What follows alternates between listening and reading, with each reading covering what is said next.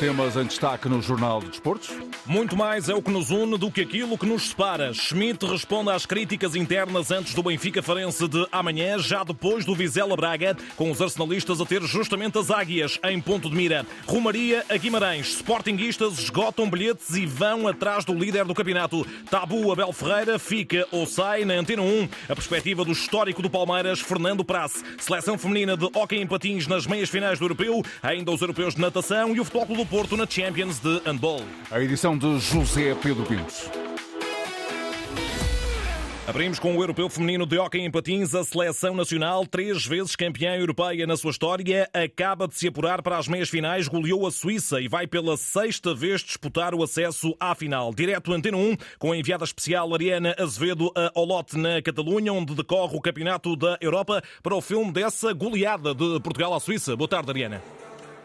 Boa tarde. E depois desse trio de vitórias em 1997, 99 e 2001, Portugal quer chegar pela quarta vez a esse tão ambicionado título que já foge há 22 anos ao título de campeão europeu feminino de hóquei em patins. Goleou a Suíça por seis bolas a uma, mas os golos ficaram praticamente todos guardados para o segundo tempo. Isto porque a primeira parte acabou com um empate a uma bola e esses dois golos foram marcados nos eh, últimos 5 minutos do primeiro tempo. 1 a 0 surgiu ao minuto 19 com eh, Sofia Moncóvio à entrada da área eh, a atirar para fora do alcance da guardia Judith Izeli, ela que fez o segundo gol neste campeonato da Europa. 1 a 1 surgiu quando ainda as hostes portuguesas festejavam o golo. 30 segundos depois há um remate longe de Noelia Ruger no interior da área. Yasmin Schuller emendou para o empate.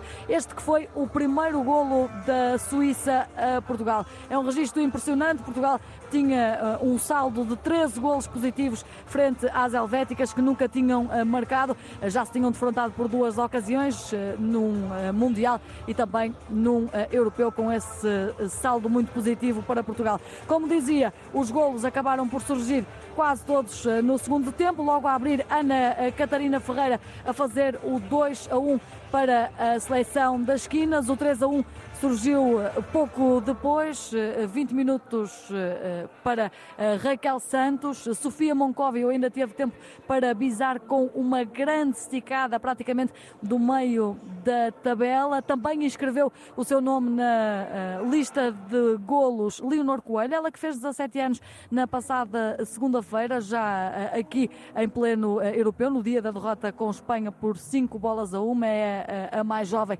da seleção nacional, também Maria Sofia Silva fechou o contador para uh, Portugal. 6 a 1 ficam à espera do jogo que se vai disputar a seguir. Eu já vejo as jogadoras italianas em exercícios de aquecimento. Daqui a pouco, uh, às uh, eh, 19h30, ou melhor, às 20h30, hora espanhola, 19h30 naturalmente em Portugal, vai disputar-se o Itália-Inglaterra. Agora Portugal vai ficar de cadeirinha a assistir a essa partida para perceber quem serão as adversárias, sendo que o jogo das meias finais de uh, amanhã será às 18 horas. Espanha e França serão uh, as adversárias na outra meia final nesta cidade de Olot, que fica na comarca de Laga Rocha, na província de Girona. É um vulcão adormecido, está rodeada de vulcões adormecidos, também Portugal, isto porque contava com eh, uma derrota, um empate, uma vitória, agora nova vitória e esperemos que eh, amanhã consiga eh, carimbar a passagem a uma nova final. Obrigado, Ariana Azevedo. Ficamos então à espera de adversária para a seleção feminina de hóquei em patins, Itália ou Inglaterra. Jogo amanhã à tarde para acompanhar, claro, na emissão mundial de desporto aqui da Antena 1. Roger Schmidt entrou definitivamente num registro de resposta e confrontação aos críticos, muitos deles dentro do universo Benfica, que não entendem as opções do técnico. Hoje, na antevisão ao jogo com o Farense e depois de perdida a liderança em Moreira de Cónegos, Schmidt passou ao ataque. Uh, Eu sei que as críticas não vêm da maioria dos adeptos. Há muitos que estão satisfeitos com aquilo que os jogadores estão a fazer neste último ano e meio. Eles sabem como o Benfica estava quando aqui cheguei. Também sabem como está agora. Os jogadores desenvolveram-se. Há sempre muita gente que é negativa. Esses também são os mais audíveis, mas isso já é o normal no futebol. Schmidt suporta-se em dados para complementar o ponto de vista relativamente à prestação da equipa. Temos 29 pontos em 12 jornadas, ou seja, no máximo de 36. É possível fazer uma primeira volta melhor do que aquela que fizemos o ano passado. Na última época também perdemos pontos, porque todos os jogos são desafiantes. Ora, questionado nesta conferência de imprensa sobre os quase 35 milhões de euros investidos em Jurasek e Artur Cabral, se representam uma espécie de ato falhado no mercado, o alemão partilha a responsabilidade com quem manda no Benfica. A última palavra é sempre do clube, até porque os jogadores assinam contratos de longa duração.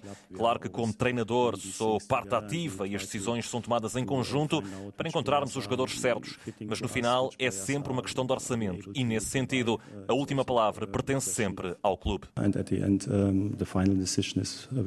Roger Schmidt, que não conta com Alexander Bay e David Neres para a recepção a um Farense que aguarda sem nada a perder e do Algarve vem essa mesma confirmação. Os Leões de Faro vão de peito aberto à luz. Garantia de José Mota. O que nós pretendemos é ter um bom resultado no Benfica. Agora também estamos conscientes das grandes dificuldades que vamos encontrar. O Benfica é realmente uma equipa composta com excelentes executantes, portanto, um candidato ao título. Eu acho que se nós uh, estivermos uh, ao nível que eu penso que temos estado nos últimos jogos, tornaremos mais complexa e mais difícil, com certeza, a tarefa do nosso adversário. Fabrício Castigado, Zé Luís Operado e Mateus Oliveira em dúvida do lado do Farense para esse encontro de amanhã frente ao Benfica. Pontapé de saída às seis da tarde, arbitragem de Manuel Oliveira, relato de João Correia na Antena 1, RDP África e RDP Inter Internacional. Antes, às três e meia da tarde, joga o Braga, quarto classificado na visita ao aflito Vizela. Em caso de triunfo à condição, a equipa de Artur Jorge ultrapassa o Futebol Clube do Porto no terceiro posto e iguala a vice-liderança do Benfica. O campeonato tem tido alguns jogos,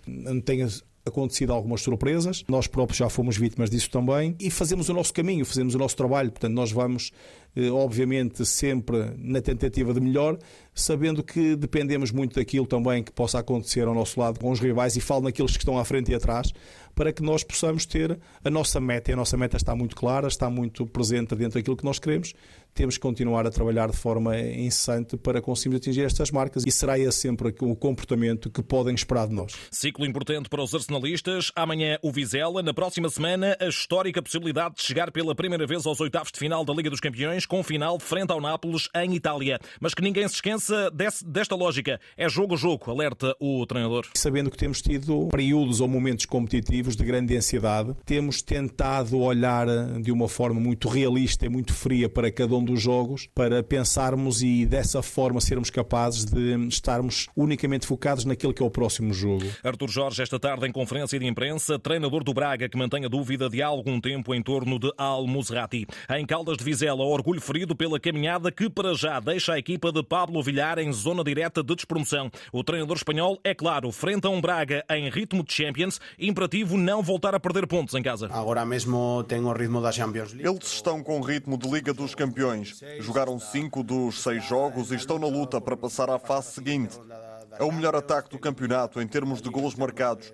Tem o melhor marcador. É uma equipa forte no ataque, mas nós também sabemos que podemos encontrar debilidades no seu estilo de jogo. Temos que ser fortes, que estar unidos e lutar juntos. Como já disse outras vezes, não podemos perder pontos em casa. Temos que ter essa força que tem de nos caracterizar sempre que jogamos em casa. Ter essa força de, que nos tem que caracterizar sempre jogando aqui em casa. Matias Lacava, chamando à seleção de sub-23 da Venezuela, é baixa significativa para a recepção do Vizela ao Braga, que contará com a arbitragem de Cláudio Pereira e relato de Nuno Braga aqui na rádio. O Sporting, líder isolado do campeonato, defende nesta jornada 13 o primeiro lugar em Guimarães, frente ao Vitória no sábado, e vai contar com o apoio de milhares de adeptos que esgotaram os bilhetes para o Dom Afonso Henriques em menos de 24 horas. Será por isso mesmo uma rumaria autêntica, invasão verde e branca ao berço da nação. No plano das opções, Coates cumpre castigo, Saint Just volta a parar por lesão e não joga mais este ano, complicando a vida a Ruben Amorim na composição do trio de centrais. Fresneda e Bragança continuam entregues ao departamento clínico. Fundamental para a recuperação do Futebol do Porto do choque da eliminação da Taça da Liga será escutar atentamente os recados de Sérgio Conceição. O treinador dos Dragões ameaçou chamar à equipa principal jogadores treinadores dos Bs e dos Sub-19 e para José Neto, professor, doutor, mestre em Psicologia Desportiva e que fez parte da estrutura do Futebol Clube do Porto, campeão europeu de 1987, a conclusão é que a mensagem vai chegar ao balneário. De vez em quando parece estar um pouco desequilibrado em termos comunicacionais, mas há sempre um código interno fortíssimo. Ai, são recados, claro que são, e são aumentar a pressão interna. Portanto, esses recados são estratégias fundamentais dentro de uma estrutura que obedece aos princípios de um código para o êxito. Como sempre, quando Conceição fala, é com um intuito. José Neto, escutado por Hugo Cadete, Futebol do Porto, que depois de deixar cair o objetivo de revalidar a taça da Liga, joga sábado no Dragão frente ao Casa Pia para o campeonato. No Brasil, só se fala do tabu de Abel Ferreira. Conquistado o bicampeonato brasileiro, o treinador português admite todos os cenários: cumprir contrato até 2024 ou sair já para poder descansar após três anos intensos recheados de títulos. Na antena 1, Fernando Praça, histórico guarda-redes do Verdão e que em Portugal representou a União de Leiria, não tem dúvidas. Aconteça o que acontecer, o legado de Abel será muito difícil de igualar. Ele faz trabalho ímpar no Palmeiras, né? Acho que no futebol brasileiro, pelo menos nos tempos modernos, nunca se viu isso, né? Chegou desconhecido ao Brasil e conseguiu conquistar duas Libertadores, dois Campeonatos Brasileiros, Copa do Brasil, estadual. Então, um dos treinadores mais vitoriosos da história do Palmeiras. Né? Mas no futebol, como na vida, tudo tem um fim. Todo profissional tem um ciclo, né? Não estou dizendo que o ciclo do Abel no Palmeiras se encerrou, mas uh, vai ter um fim, né? E a gente não sabe quando será esse fim, né? Vai ser uma, um, uma situação importante de se observar, até como o Palmeiras reagirá a isso quando acontecer e como o Abel reagirá a isso quando acontecer, né? Eu acho que o Abel já foi especulado em todos os, os continentes, né?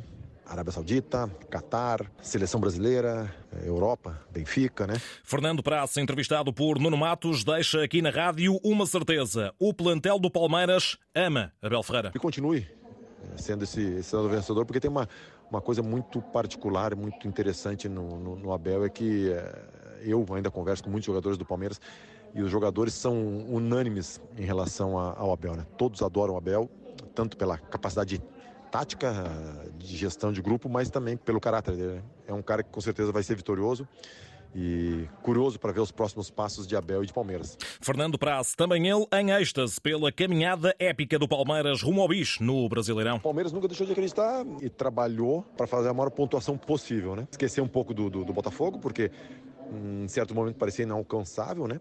E continuou trabalhando, Teve a eliminação da Libertadores, que ali lhe custou, acho que, dois jogos de, de uma certa instabilidade, mas depois teve uma, um jogo que foi simbólico, que foi a goleada contra o rival São Paulo, 5 a 0 e a remontada contra o Botafogo. Depois de um 3 a 0 no primeiro tempo, virou para um 4 a 3 né? Esses dois jogos foram, assim, é, jogos marcantes e acho que emblemáticos desse título. E foi o nono título em três anos de Palmeiras para Abel Ferreira, dois Brasileirões, duas Libertadores, uma Supertaça Sul-Americana, uma Taça do Brasil e uma Supertaça Canarinha. Por cá, na segunda Liga, Fábio Pereira é o novo treinador do Marítimo, oficializado sucessor de Manuel Tulipa no comando dos Insulares, sétimos classificados. Fábio Pereira, madeirense, sai da Oliveirense do mesmo escalão e abraça o projeto verde-rubro. Em Inglaterra, o Manchester United voltou às vitórias ontem com o 2-1 frente ao Chelsea, mas no qual Bruno Fernandes Fernandes falhou um penalti e os números desta época dizem-nos que a produtividade do capitão dos Red Devils está aquém do esperado e na cabeça do internacional português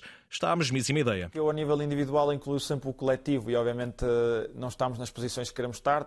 Acho que já saímos da Carabao que não queríamos. No campeonato e na Liga dos Campeões não estamos nas posições que queremos estar. Isso, para mim, individualmente também conta e acho que mesmo a nível de gols e assistências já poderia ter mais. Em certos momentos não tomei a decisão certa no momento do passe, ou demorei um bocadinho mais, ou, ou, ou, ou, acelerei demasiado. E no que toca aos golos, eh, acho que já tive oportunidades para fazer mais golos e podia ter feito, mas estou feliz com aquilo que tenho vindo a fazer. Há sempre espaço para melhorar, como é óbvio. Bruno Fernandes, I11 da Zone. Notas finais europeus de natação que decorrem na Roménia. Camila Rebelo fez esta tarde quinto lugar na final dos 200 metros costas, ficou a 49 centésimos do pódio, mas estabeleceu novo recorde nacional da categoria. E no handball, o Futebol do Porto joga hoje cartada fundamental na fase de grupos da Liga dos Campeões, recebe os alemães do Magdeburgo Friburgo a partir das 7h45 no Dragão Arena para o Grupo B, portistas no sexto lugar de uma tabela com oito equipas. O Jornal de Desporto com José Pedro Pinto na Antena 1, RDP Internacional e RDP África. Atualidade em permanência na rede em desporto.rtp.pt.